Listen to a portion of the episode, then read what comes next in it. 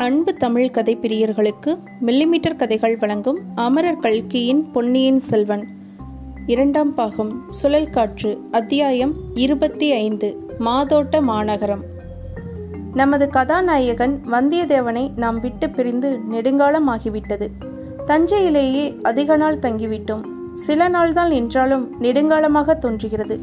இந்த சில நாளைக்குள் வந்தியத்தேவன் ஈழத்து கடற்கரையோடு நடந்து சென்று பாலாவி நதிக்கரையில் இருந்த மாதோட்ட மாநகரை அடைந்திருந்தான்.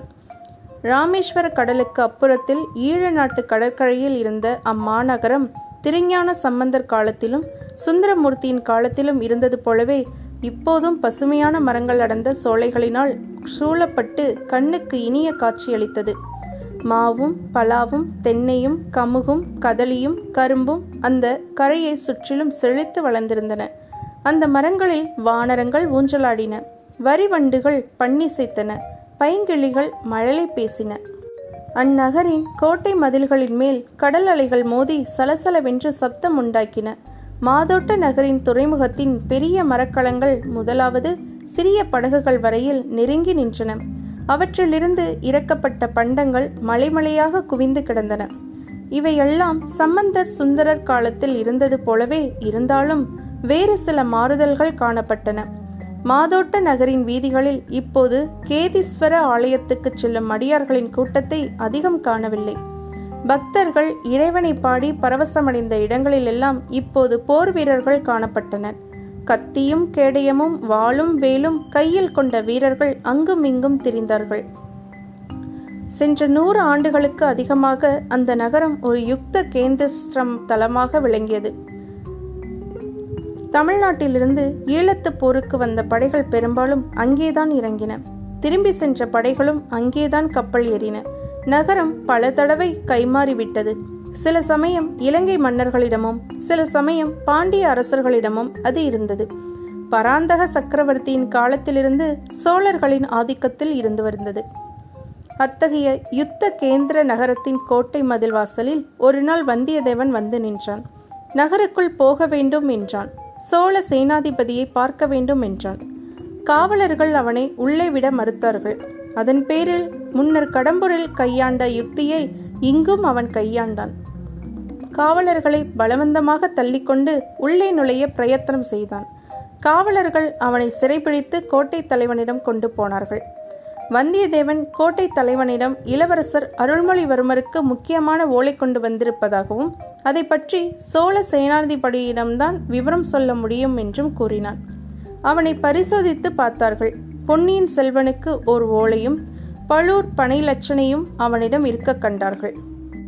கொடும்பாளூர் பெரிய வேளார் பூதி விக்ரமகேசரி அச்சமயம் இலங்கை படையின் சேனாதிபதியாக இருந்தார். அவரிடம் போய் சொன்னார்கள் பூதி விக்ரமகேசரி அப்போது முதன் மந்திரி அனிருத்ர பிரம்மராயருடன் பேசிக் கொண்டிருந்தார். அவருடன் ராமேஸ்வரம் வரையில் போவதற்கு ஆயத்தமாக இருந்தார்.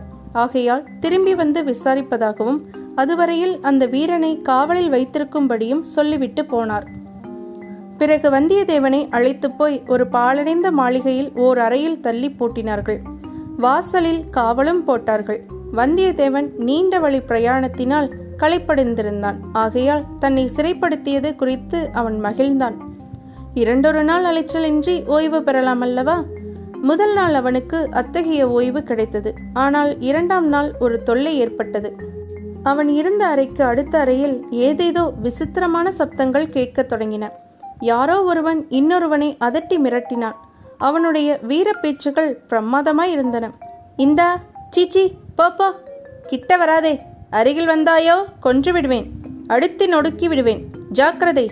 உன் உயிர் உன்னுடையதல்ல. யமலோகத்துக்கு அனுப்பிவிடுவேன் ஒரே உதையில் உன் உயிர் போய்விடும்.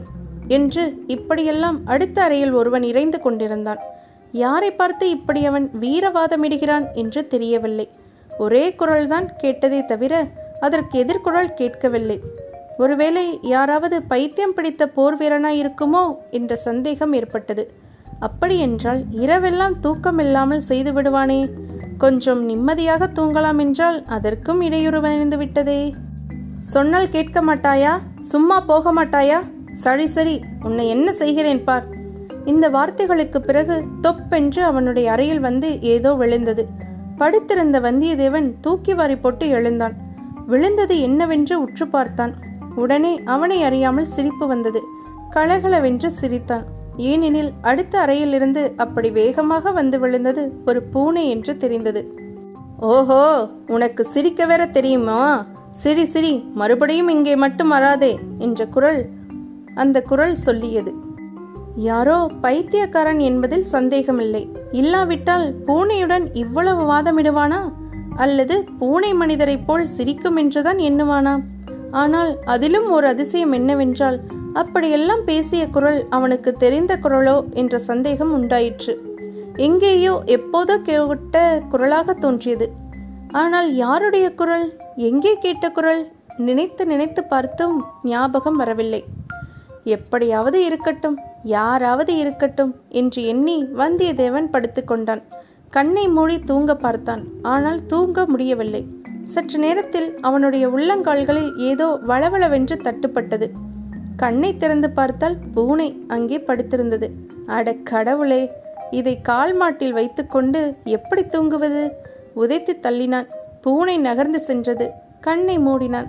மறுபடி அவன் பக்கத்தில் கையில் ஏதோ மிருதுவாக தட்டுப்பட்டது. கண்ணை திறந்து பார்த்தால் பூனை அவன் பக்கத்தில் வந்து படுத்துக்கொண்டு செல்லம் கொஞ்சி கொண்டிருந்தது. மறுபடியும் கையினால் பிடித்து தள்ளினான். பூனை தூர சென்றது. மீண்டும் கண்ணை மூடினான். தலைமாட்டில் வந்து பூனை படுத்துக்கொண்டு வாளினால் அவனுடைய நெற்றியை தடவத் தொடங்கியது.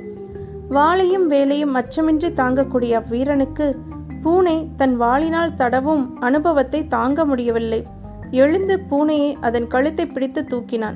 அவனுடைய அறைக்கும் அடுத்த அறைக்கும் மத்தியில் இருந்த சுவரின் உச்சியில் கொஞ்சம் இடிந்து பொக்கே விழுந்திருந்தது. அதன் வழியாக பூனையை தூக்கி எறிந்தான். அடுத்த அறையில் சிறிது நேரம் ஒரே ரகளையாய் இருந்தது. மனித குரலின் கூப்பாட்டுடன் பூனையின் கரமுரா சத்தமும் சேர்ந்து கொண்டது. சற்று நேரத்திற்கு பிறகு போ தொலை! என்ற குரல் கேட்டது.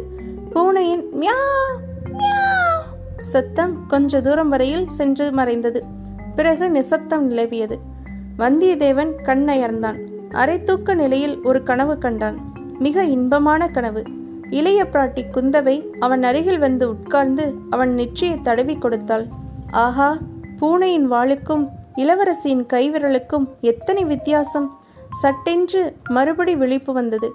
கனவு கலைந்து விட்டதே என்று வருத்தமாய் இருந்தது அடுத்த அறையிலிருந்து யாரோ சுவரை தட்டினார்கள்.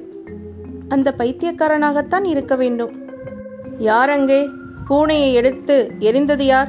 வந்தியத்தேவன் மறுமொழி சொல்லவில்லை. மௌனமாயிருந்தான். ஆ இது என்ன? பூனை பிராண்டுவது போன்ற சத்தம் மறுபடியும்? இல்லை இல்லை யாரோ அப்புறத்தில் சுவரில் ஏறுவதற்கு முயல்கிறார்கள்.